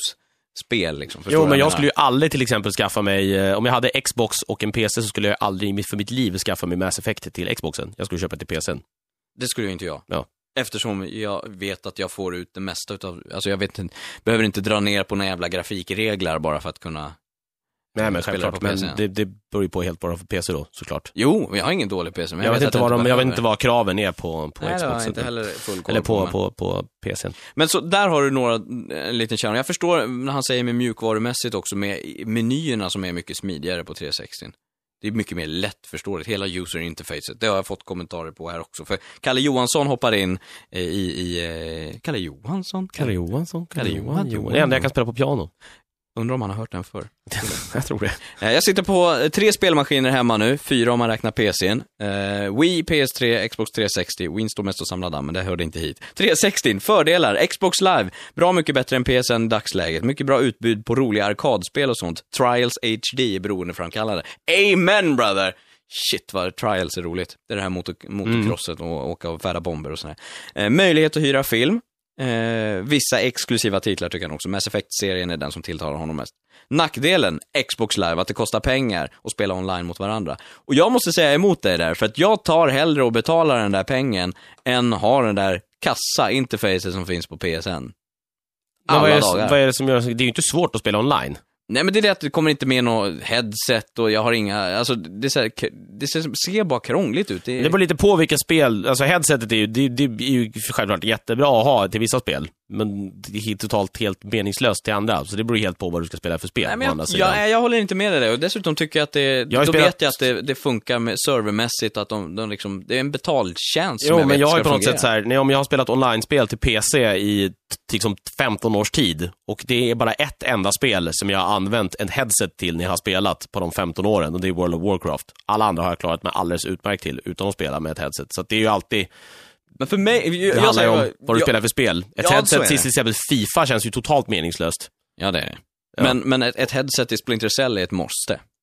Ja, det beror på vilken typ av spel du spelar. Alltså, vad det är för någonting du spelar. Jag tycker att ett headset i Gears of War också är just det här, när du ska samarbeta. Battlefield är ju ett måste att kunna samarbeta. Jag har spelat massor med Modern Warfare 2 till exempel till PC, helt utan headset. Han tycker också att minus med 360 är ljudnivån. Det är som att dammsugare på. Jag vet inte hur mycket den låter. Men PlayStation kan låta ganska mycket också. Nu vet jag inte. Fast inte som i jämförelse. Jag har haft dem på samtidigt. Min 360 överröstar min Slim. Jag vet inte hur de låter olika mycket också, beroende på vilken maskin man har. Jo, min 360 låter mer sen den kom tillbaka från service. Ja, alltså det kan ju vara när fläktarna börjar bli lite trötta i datorer så börjar de också låta mer. Mm. Så att jag vet inte riktigt, men... Kalle säger PS3:s fördelar är gratis online-spelande, vissa exklusiva titlar, ljudnivån, den är tyst, Blu-ray-spelare och prestandan. Och han sa då nackdel på 360 prestandan också. Men jag menar, de multiplattformtitlar som finns har jag oftast sett bättre ut, som jag har sett på 360. Ja, det vet jag inte hur det funkar, men att den är kraftigare under skalet PlayStation också. Men det kan ju bli ett problem då, att om man vill göra ett mycket kraftigare spel så blir det ju kanske svårt om man ska släppa det multiplattform, för att det inte kommer att fungera alls då till 360. Nej, men... Alltså, då blir det ju alltid att om man har två saker där en sak är lite bättre än den andra och den bättre saken inte funkar till den andra saken, då gör man ju hellre ett spel än att göra två olika spel. Ja. Alltså, jag förstår hur du menar, men däremot så tycker jag Microsoft gjorde ju rätt den här generationen med att få ut sin maskin först, vilket gjorde att den blev lead-plattform. Det vann de jättemycket på. Men sen får man ju se vad som händer nu. Alltså, nu känns det ju som att det är ganska tweakat nu på Xbox, och vill man göra bättre grejer nu så kanske man alltså på något sätt måste börja välja igen. De som har gått i bräschen för det är väl ändå Epic med sin Unreal-motor, för det är ju den motorn som används överallt. Ja, de har ju lyckats kräma verkligen ur 360 när det gäller. Det är väl den Havoc har väl använts rätt mycket också. Ja, men det är ju fysikmotorn. Ja, som precis. Man ska prata motorer som används, men Unreal är väl i särklass, tror jag. Ja. Men just att säga prestandan, alltså jag har kollat på Modern Warfare, har båda versionerna till PS3 och 360, jag har ställt dem och växlat mellan liksom kanalerna på tvn och jämfört, och PS3-versionen är grynigare. Nej, jag vet inte vad det beror på, men till exempel som i särklass ett av de snyggaste spelen som har kommit de senaste åren är ju Uncharted, och det fanns inte ens till Xbox, så att, nej. Ja, det blir svårt också då liksom. Å andra sidan så tycker jag, vi får se då, Alan Wake kanske kan bli en liten sån här måttstock för hur spel kan se ut på 360 nu, eftersom det är helt exklusivt utvecklat. Och det är ett sånt spel också som baseras så mycket på grafiken. Att det ska vara liksom visuellt, ja precis. Ja. Utan tvekan. Så det ska bli väldigt intressant att se. Nackdelar med PS3 som Carl Johansson säger idag är också ingen möjlighet att hyra film över nätet. Det finns ju i USA, kommer snart till Sverige, men det finns inte. Sammanfattningsvis måste jag säga att jag personligen föredrar PS3. Inte det att 360 är dålig, långt därifrån, men jag använder min PS3 betydligt mer än 360. Han har en liten historia från vardagen som illustrerar också, enligt honom. Jag hade suttit och spelat God of War 3 ett tag, och min fru, som egentligen inte är intresserad alls, satt i soffan och läste och kollade upp ibland och följde lite kommentarer i stil med "Fan vad snyggt det är." Jag testade efter det demot på Splinter Cell Conviction. Han gillade det och han kommer köpa det. Men frugan, som inte ens var medveten om att jag hade bytt maskin, tittade upp och sa något i stil: "Men vad är det här? Det här ser ut som ett gammalt PC-spel från ett par år sedan." Och hon menade då inte någonting positivt. Och det där han har problem med 360 och prestandan, tycker han. Men rent tekniskt perspektiv säger han: Gears of War 1, wow, tyckte han då. Gears of War 2, snyggt! Ingen jätteskillnad, men fortfarande har de polerat lite. Och fortfarande är Gears 2 det snyggaste som Carl Johansson har sett på 360. Uncharted 1 däremot, fan vad snyggt! Och sen Uncharted 2, fan vad snyggt det här var. Ja, det var en jävla skillnad, det var ju två helt olika spel nästan, bara att de hette likadant. Så det var så han tyckte, och han är inte intresserad av Halo heller. Han är intresserad av Mass Effect-serien däremot, men, och kan avsluta med att min kommentar om Natal och PlayStation Move blir en sån här kommentar, och så är det alltså det känner jag som ett lite också. Vi får se, de kommer väl visa lite utav dem där på E3 här i sommar. Mikael Fält skrev: jag satsade mina pengar på en 360 mestadels för multiplayer-funktionen med kompisar. Det är alltid kul med en match med FIFA eller NHL. Och han tycker att det är väl så, det har ju funkat. Alltså, min känsla är att saker och ting har funkat bättre i multiplayer när det handlar om 360. Jag har bara spelat ett par spel multiplayer till. Det mesta multiplayer-spelen som jag spelar ju på PC, så att jag vet inte riktigt. Niklas Björkman skrev: 360 plus priset, Xbox Live, Live, många bra arkadspel och handkontrollerna. Där, det har jag sagt förr, och det håller du med. Ja, men jag tycker inte att PlayStation... Däremot så tycker jag inte, nu när jag har spelat rätt mycket Xbox-spel, jag tycker inte att den är skitenkel, alltså skitbra heller. Jag skulle vilja ha någonting som är om de där födde ett barn ihop, skulle det kunna bli jävligt bra, tror jag. Skulle bli en GameCube-kontroll. Ja, det var många som gillade den. Ja, jag tyckte, alltså, det fanns i Dreamcasten, gjorde en kontroll. Jag vet inte om det var originalkontrollen. Jag tror att det kan vara en liten specialare som fanns till den, men som var förbaskat skön att hålla i. Den var lite större liksom, med liksom, den var ungefär liksom avlång, lite rektangulär. Men det var förbaskat skön att hålla i, och just med hur man liksom, hur naturligt det kändes att använda de här liksom pekfingerknapparna, left right sticken eller bumpern som min 360-kontroll ser ut som en gammal Jaguar-kontroll, för jag har den lilla chatboarden under den hemma, så att jag kan skriva på MSN fort, för jag brukar använda MSN vid 360. Ja. Så det ser ut som den här feta jävla Jaguar-kontrollen någon gång, med stor, ja, den ser jätteful ut, men i alla fall. Det är inte som den gamla, vad var det då? Nintendo 64-kontrollen, som jag fortfarande tycker är det mest idiotiska som har tillverkats någonsin. Var inte den som hade så jävla känslig joystick också? Ja, det såg ut som ett Batman-märke. Nej, och så pajade den här lilla mittgrejen, pajade stup i kvarten på dem där. Och det var också så här, bara tummen, när man blev lite svettig så liksom, ja, då kunde man inte använda den längre. Det var väldigt konstig kontroll. Niklas Björkman skriver också: även fast PlayStation 3 är kraftigare så har jag svårt att se någon märkbar skillnad när jag spelar. Och då syftar han naturligtvis på multiplattformsspel. Och så är det ju. För mig kom köpet till frågan: vill jag ha en Blu-ray-spelare eller inte? Eftersom svaret blev nej, så blev det en Xbox. Vi får se hur mycket Blu-ray det är, väl det som kommer väl mer och mer nu. Men man kommer ju märka det också på några titlar, framförallt det som är på gång, som väl är multiplattform. Jag tänker framförallt på är det Quake-folkets nya ja, det är också, det är någon form av postapokalyptisk framtidsshooter som ju kommer på Rage?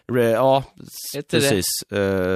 Som väl då, det kommer väl till det kommer komma till med 3 CD-skivor till Xbox, och det kommer att komma med DVD-er, ja, och kommer att komma på en då till en Blu-ray-spelare eller en Blu-ray-skiva till PlayStation. Så det kanske kommer mer och mer sånt i framtiden också. Där har du också ett argument, om du ser på Criterion, som alltid har varit väldigt duktiga på att jobba med PlayStation-maskinen och cellprocessorn. När de gjorde Burnout, så Burnout Paradise flyter ju bättre på PS3, för det var lead där, och sen så märker man då framerate hiccups på 360, men inte på PS3. Men det är ju lite också vad studiorna klarar av att hantera lite sådär. Ja, precis. Ja, men hur bra är man på att använda olika maskiner? Har man bara jobbat Xbox och sen gör PlayStation 3-spel, eller tvärtom, så blir det ju självklart underligt. Det kan jag kanske förstå. Det var någon som skrev i något tillfälle, jag är inte säker på, här, så här stod det. Men det handlade om uppskalning utav... Ja, det är jag sjukt dåligt på. Ja. Jag var inne och läste den också. Spelen är 720p egentligen och inte 1080p på PS3. Och det är många sådana där. Gustav Eriksson har skrivit att han gillar lång batteritid på handkontrollerna på PS3. Kan jag förvisso hålla med om, men den där jävla laddningssladden är ju ett under. Ja, grejen är att man kan däremot köpa en väldigt så här liten effektiv låda som laddar dem där. Ja, men varför ska jag vill ha det från början liksom. Ja, det är fortfarande smiden att sitta och byta batteri. Nej, det är väl inte. Det är det väl. Du bara kopplar in en sladd i PlayStation, ja, så är det bara att köra vidare. Det kommer inte att få det mycket enklare än så. Jag försöker. Det som är mer störande där då är att man inte kan ladda handkontrollerna i standby-läge. Alltså du måste sätta igång maskinen. Det kändes ju som en riktig konstruktörsmiss någonstans. Då finns det som sagt en liten låda man kan köpa som är väldigt smidig och tar ingen plats, där man kan trycka in sina kontroller bara när man inte spelar, som just gör det. Men varför inte bara ordnat det från början? Det kändes väldigt korkat. Så att den är fulladdad varenda gång jag liksom plockar upp mitt PlayStation. Då ska du sitta och ha en liksom 12 timmars session för att lyckas ladda ut kontrollen. De håller ju jävligt länge när de är fulladdade. Så att... Magnus Fredlund har skrivit, växte upp med Nintendo 8-bitar, Amiga 500 och så har jag haft en 360 länge och mitt PS3 snart 1 år. Hårdvaran, ljudnivån PS3, design PS3, det är en smaksak egentligen, men jag föredrar den här. PlayStation, det är ju jävligt snyggt. Ja, det ska man väl inte sticka under stolen med. Framförallt originalet. Han gillar inte den där gråa, varma tegelstenen som 360 är, om man säger designmässigt. Grafik tycker han att det är oavgjort. Multimedia, PS3 med Blu-ray och Xboxen kan man streama filmer och HD. Det är riktigt snyggt, men utbudet är för klent just nu. Och det kan jag hålla med om. Det är inte alls... Och så just det att du inte kan få subtitles ens på engelska, som jag brukar vilja ha det när du... Ja, men det brukar jag också vilja ha. Det kan jag tycka med. Jag skulle nog inte... Även om det fanns en sån tjänst, jag är ju en sån person, jag skulle nog fortfarande inte hyra dem över PlayStation Network. Alltså, jag har en videobestick 3 meter ifrån mig där jag bara kan gå och hyra allt istället. Så det är så här. Jag vet inte vad det kostar att hyra en film. På Microsoft? Ja, det är väl typ 60 spänn. 60 kronor, ja. Men en videobutik kostar 25. Mm. Men då får du HD då? Ja, om jag går och hyr en Blu-ray-film. Aldrig! Jag vet inte. Jag det är det som är problemet med Xbox, för att det går inte att få tag på HD-DVD någonstans. Nej. Jag har väl inte gjort släpps en film. Ja, det finns väl några stycken som finns ute på någon marknad kanske som kom i början där. Så men det är inte många. Ja, men det måste ju finnas på Blocket. Har du inte kollat? Det måste vi nästan kolla. Om man kan köpa Blu-ray-filmer. Någon måste ju köpa det i början där. Absolut. Jag var på väg. Men sen så, jag var på väg att köpa en också när HD-DVD-formatet dog, så sålde Siba en HD-DVD-spelare för 149 kronor. De hade kostat 1 500 så här, dagen innan. Jag tänkte bara, undrar om jag ska köpa och använda som bokstöd. Ja, jag kände så här också, känns den inte lite som minidisk? Det var det här som skulle bli jävligt stort, men det liksom, det lossnade aldrig riktigt. Minidisk, ja. Shit. Han tycker att i alla fall PS3 vinner på hår. Prosit! Jag tror din ofödde son kom upp ur det där. Den är lite kladdig på mattan där i alla fall. Ljudnivån var då PS3 vann där, design och grafiken blev oavgjort. Men mjukvaran, då tycker han att Xbox vinner med user interface, med menyerna och lätt att komma hemknappen, så kommer du direkt till grundmenyn liksom, kan hitta allting därifrån. PS3 har snyggare user interface, men det är inte så användare. Man kommer väl direkt till den på hemknappen på PlayStation 3 då också. Kommer du till, vill du avsluta det här? Nej, den öppnar upp menyn över spelet. Och så kan du välja att stänga av spelet eller välja att starta någonting annat. Ja, just det. Så det där vet jag inte riktigt. Ja, det har du rätt i. Men jag tycker på mitt PlayStation i alla fall. Ja, men det är fortfarande tydligare tycker jag på 360, men det är nog som sagt en smakfråga. Ja, det finns ju mycket skit som man kan komma in i på PlayStation helt, som jag känner att jag så här inte behöver. Kommer åt PlayStation Live ifrån liksom den menyn när man sitter och spelar någonting. Bara, nej, jag behöver paus och jag behöver hitta vännerna liksom. Det är väl det ungefär, ja. Sen tycker han också att affären är bättre på 360 med bättre, alltså senaste demogrejerna, de syns bättre naturligtvis. Det har de gjort väldigt snyggt, den här senaste dashboard-uppdateringen som verkligen gjorde om allting här för några år sedan. De har ju alltid den här What's New på PlayStation, där du hela tiden får upp det nya, alltså det senaste som har kommit. Men det är inte lika tydligt ändå som det här. Ja, men jag vet inte, jag är dålig på det ser ut på Xboxen. Där går man in och bara trycker på så här, det nyaste, så får du upp det liksom i ordning i, ja, och sen så kan du bara, som det har släppts.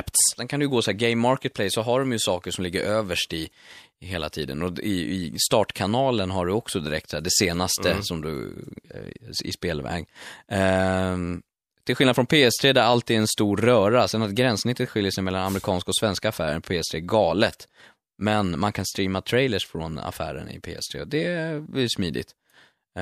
Sen socialt så vinner det enda PS3 har är primitiva mailsystemet och en lista med sina vänner som bara duger för att jämföra troféer. Xbox vinner överlägset i och med att de har sociala verktygen med inbyggda i operativsystemet och inte överlämnade till spelskaparna. Båda får dock ett minus i att det inte finns ett öppet API för att komma åt sin data achievements med. Det där var lite over my head. Jag förstod inte riktigt vad man menar. Jag tror inte att jag har uppdaterat min senaste achievements-lista. För jag vill inte visa för folk vad jag har spelat. Så. Eller för mina vänner i alla fall. PS3 tycker Pontus Karlsson har bättre grafik, ljud. Ljud? Vad fan baserar du det på, Pontus?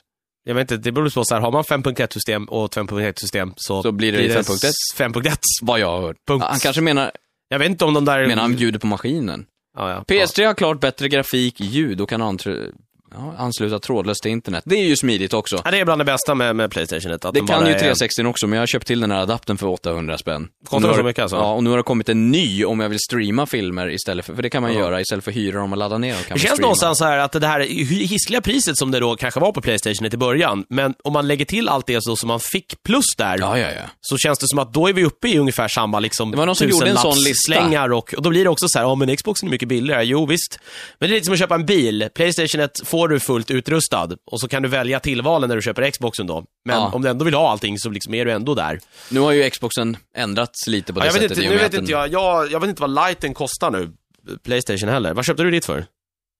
3. Du är ju som köpte för. Ja, då, det är ju halva priset mot vad jag köpte. Utan tvekan. Ja. Om inte min kostade 7 nästan. Men jag köpte den ju samma dag som den släpptes. Liksom. Xboxen ligger ju på runt 2000 nu alltså. Men då är min maskin lite fetare. Jag har ju framförallt bakåt kompatibilitet, men du har en större hårddisk. Ja, jag har 120 gig. Ja, den min är bara på 80, det var den största som fanns. Jag kan inte spela gamla spel på min. Nej, det är ju det som är, jag tycker om vi ska gå in på någonting som jag var inne och läst en del på dem där, och det är ju ingen som har nämnt det, att det är, jag tycker jag nästan är det största och som är verkligen en jättefördel på PlayStation 1. Ja. Och även om du nu har light-versionen, visst, du kan inte spela PlayStation 2-spel, men du kan fortfarande spela PlayStation 1-spel. Och det finns ju fortfarande bibliotek där som, med mycket spel som är helt klart värda att spela idag. Ja, det kommer jag känna mer inför, alltså för mig spelar det ingen roll med PS3 eftersom jag aldrig hade en PS2, så jag har en liksom inga spel som jag känner att nej. Men däremot kommer jag känna det när nästa Xbox kommer, att om inte den är bakåtkompatibel med 360 då har ju ett helt bibliotek som är helt ruttet där. Ja. Men jag har ju kvar alla mina gamla PlayStation 1-spel. Jag har ju bara gjort mig av med maskinerna. Ja, jag kommer ju spara mina 360-spel också forever and ever, för att det finns mycket bra från den. Så att jag menar, det tycker jag är en väldigt stor fördel med PlayStation. Det tror jag tror inte de har vunnit så mycket som de borde ha gjort på det.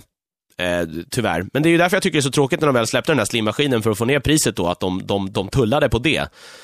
Vilket gjorde att, som till exempel min bror då, som hade PlayStation 2, han får ju behålla sitt nu. Visst, det kanske inte är så här jättejobbigt att ha en extra maskin stående, men det är ju ändå en extra maskin som står där. Ja, det hade varit smidigare. Alltså, precis. Så att, som man inte ens hade behövt.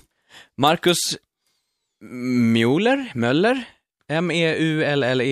Det kanske ska vara Müller kanske. Müller, tyskt Müller, jag vet inte. Marcus Müller. Jag började mitt konsolträd med Sony PlayStation 1. Tysk gammal tyngdlyftare lät det som. Det är han nog.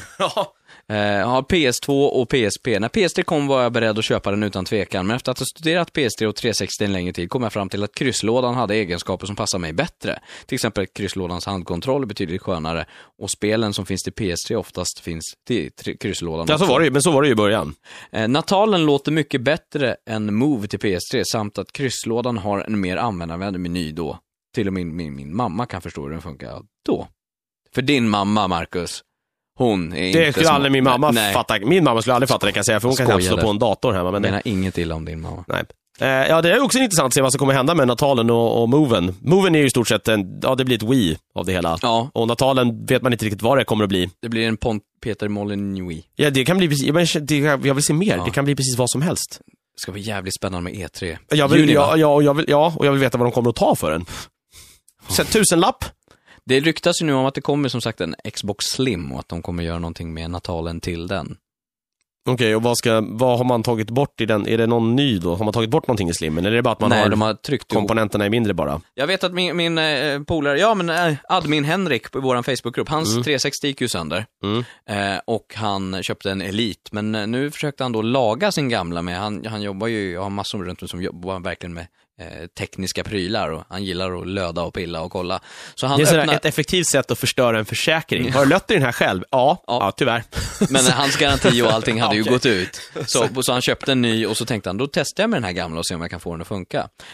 Och de började kolla in i den, och han sa det är inte konstigt att den blir överhettad så himla lätt, för att fläktuttaget sitter ju på ena sidan, och ställer du Xboxen upp, då flyger ju inte ut någon luft överhuvudtaget. Det har jag märkt på mitt PlayStation också. Ja, där är ju utblåset på högersidan, är det på min i alla fall. Och ställer man det lite för nära någonting som liksom blockar så att inte luften får fri, då kan den hänga sig efter en liten stund. Och det har nog bara med det att göra, tror jag. Och han märkte också när han öppnade 360 att de har verkligen krämat ihop saker där inne. Det sitter så tätt, så det är inte konstigt att det blir varmt där inne heller. Så att, men han lyckades få den. De gick in och så gjorde de om lite lödningar mellan olika kort och sådär. Och så fick han den att funka ett ganska bra tag, men sen så dog den igen. Och det problemet är att den blir för varm. Så nu ska de prova med att köpa nya fläktar till den och byta. Det är som man kan göra med en PC i stort sett. Jag bara ställa en fläkt som står på sidan om och bara spruta kallluft på den. Ja, typ. Så att, fast det känns ju lite... ja. Daniel Eriksson postade lite intressanta... Vad sa du? Det är kanske lite onödigt att ha, jag bara i vardagsrummet. Det kan se rätt komiskt ut i alla fall. Det finns ju tävlingar där, vem som kan överglocka sin dator mest. Liksom, och ha liksom extern kylning. Får man ha hur mycket man vill. Det är så här 7 ton industrifläktar som står och blåser på den och så bara... Daniel Eriksson har postat roliga siffror. Xbox units sold worldwide sen 6 januari 2010. 39 miljoner maskiner. PS3, units sold worldwide sen 31 december 2009 då, så det skiljer på en vecka. 33,5 miljoner. Så att det är 39 miljoner Xbox, 33,5 PS3. Det är ju väldigt jämnt. Men då ska man veta att den maskinen som sålt mest spel däremellan är PlayStation 2. Så att, ja. Jag vet inte. Och Daniel säger, I rest my case. Ja. Så jag vet inte riktigt vilken sida han står på, men det är väl, han kanske vill bara poängtera att det är jämnt. Ja, eller jag vet inte, eller att det var så här, Xboxen sålde mest så därför måste den vara bättre. Men det har ju med mycket annat att göra också. Alltså marknadsföringskampanjer, vad har de sålt om någonstans? Vilka är det som har köpt det? Det finns ju 100 olika saker där som är... Jesper Medin skrev så här, jag köpte Xbox för 3 år sedan och sedan för att många av mina vänner hade det. Och jag hade nog den roligaste tiden i mitt liv än så länge, de första året. Oj, Jesper. Hade du den roligaste tiden i ditt liv när du köpte din 360? Jag undrar, du måste ha fruktansvärt tråkigt fram till dess. Nog för att spel är roligt, men det finns ju... Jag tror du behöver skaffa en flickvän eller något, jag vet inte. Ja, du behöver ligga lite, Jesper. Ja. Jag vet inte hur gammal du är. Beroende på hur gammal du är, behöver du ligga lite, tror jag. Men sen så spelar han nog mera... men han tyckte att 360 var bäst i början. Men han har kört mycket PS3 också. Men det är lite sådär... Han är inne på det som vi också är, att det är ganska jämnt emellan dem. Jag listade ju exklusiva 360-spel som jag var intresserad utav. Mm. Jag har listat dem till PS3 också. Och då är det Heavy Rain, God of War, Uncharted, Little Big Planet, Killzone... Final Fantasy 14, inte jag personligen sådär, men det är ett sånt spel som ändå drar. Gran Turismo och Metal Gear. Infamous har du också. Som är ett jättebra spel som har kommit på senare tid. Så att... Nej, som idag så tycker jag att det är ganska dött skägg däremellan. Det beror på vad man är. Det har ju varit väldigt mycket shooters till Xboxen. Ja. Väldigt mycket. Alltså Halo och Gears of War är väl visst 2 olika serier alltså nära, men skillnaden mellan dem är inte direkt svinstor. Jo, det är det. Du kan inte jämföra Halo med Gears of War. Det finns ett coversystem, fanns det i Gears of War? Ja, det finns inget coversystem i Halo. Nej, jag vet, men jag försökte lista det som skilde. Ja. Du skjuter på utomjordingar. Du är en stor krigare med ett vapen. Men Halo är ändå en första persons shooter utan cover. Ja, det är precis sant, men... Och annorlunda story ute i rymden, medan det här är på en planet... Nej, jag skulle säga att det är... Jag förstår vad du menar. Det är inte det känns som att skillnaderna är mindre än vad likheterna är. Kan jag känna någonstans. Okej, det är ju inte som Heavy Rain och Super Mario 1. Alltså de skillnaderna. Nej, precis. Det är det inte. Nej, jag förstår vad du menar. Men nej, jag tycker fortfarande att det är orättvist att kalla dem liknande spel. Nej, visst, men de är... Nej, det är inte samma sak. Nej. Inte, det skulle jag inte säga. Men det är inte säkert att en Gears of War-lirare gillar Halo. Nej, det så är det väl inte heller. Eller kanske. Jag hade ju nog gillat Gears of War mer. Jag har spelat Halo en hel del och jag tycker inte alls att det är speciellt roligt. Gears of War tror jag att du skulle gilla. Ja. Det är en jävligt skön serie. Bra. Men i alla fall, det där tycker jag har blivit bättre på PlayStation. Och just nu som kommer här framöver också, så känns det som att PlayStation känns lite fräschare idag. Det kommer ett nytt Halo och det kommer ett nytt Gears of War, men det känns som att det kommer intressantare saker till PlayStation just på den exklusiva fronten. Det känns också som att det hålls inne med lite för att Halo Reach ska bli det stora. Det känns som att det kanske... är någonting, alltså E3 kommer bli jävligt spännande. Ja, vi får se vad som händer, det ska bli väldigt intressant med E3 år. E3 förra året var ju fantastiskt, ja, tycker jag, i mångt och mycket. Det kommer inte bli lika fantastiskt i år, det tror jag inte i alla fall. Nej. Att det blir mycket fantastiskt för att det kom Natalen liksom avtäcktes, moven började prata om, det var sådana saker som gjorde det intressant, alltså att det Vitality mycket bra spel. Sensor, vad hände med den?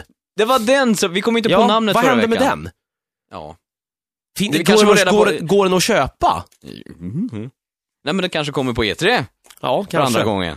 Så man har en liten pulsmätare på fingret som känner av hur du mår. Men hur sammanfattar man det då? Alltså, objektivt så är det är mycket tycke och smak. Det brukar jag säga till de som frågar mig, vad ska jag köpa för någonting? Det är vad du gillar för spel mycket. För att de flesta spelen finns ju till bägge maskinerna. Ja. Men sen är det de där serierna som står ut på varje maskin också. Det är väl så det ska vara, det är inte så konstigt. Det är det de krigar om. Precis. Det var väl en stor hatt i fjädern för Xbox, eller för... Det var inte en fjäder i hatten? Nej, en hatt i fjädern. Okay. Att Xboxen fick Final Fantasy nu till exempel. Även om Xbox-spelarna kanske inte tyckte att det var lika roligt, uppenbarligen. Men det var en stor grej för dem. Det var en stor grej att de fick GTA 4. Ja, det var det också. Därför var det en ännu större grej sen när Sony i sin tur fick säga att nästa spel, det blir helt exklusivt. Och det blir ett online. Ja, just det, med Final Fantasy. Ja. Har du förresten provat nedladdningsbara episoderna till GTA 4? Nej, jag har inte hunnit det än. Okay. Jag ska göra det. Jag har som sagt lite annat att bita av här. Det blir roligt att höra vad du säger. Ja, nej, jag ska verkligen spela dem. Det har jag sett fram emot som satan. De är väldigt, väldigt bra. Nej, men så att det är mjukvaran, absolut. Och sen så är det så... dina vänner, alltså, om du gillar att spela mycket online med kompisar, jag gör ju det. Jag köper samma maskin som de har då. Ja, då skit är det. Oavsett vad det är. Och då liksom. Förmodligen så spelar de spelen som du kommer spela, då hänger det på det väldigt mycket. Maskinerna har olika styrkor och svagheter med de här, precis som jag har sagt, med user interface och hur grafiken ser ut och hur man kommer åt vänner och att det kostar hit och dit. Men det beror så mycket på vad du kommer att göra med maskiner och vad du kommer att spela. Och är det så, är du en Final Fantasy-nörd, då är det nog PS3 du ska ha. Alltså om du förmodligen, ja. Och är det så att du gillar Gears och Halo, då finns det inget annat val. Nej, och gillar du Mario, då köper du Wii. Ja, fast...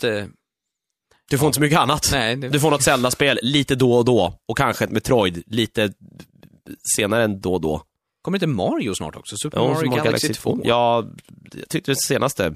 New Super Mario Bros. Wii var fantastiskt roligt, det. Men Galaxy, jag började ruttna lite på Mario när de gjorde det, alltså det som kom till 64an. Som visserligen, jag tyckte inte det var roligt alls. Jag spelade inte det, men hur kan du ruttna på det? Nej, som var så revolutionerande? Jag tyckte inte det var roligt. Tyckte du inte? Nej. Jag tyckte Super Mario World till Super Nintendo då var fantastiskt. Och bland det bästa spelet som har gjorts någonsin. Sitter admin Henrik och sliter sig i håret. Nej, han får gärna göra det. Men jag förstod inte var den stod. Jag gjorde också just att det var så jävla hypat. Och när man fick spela det så bara, jaha.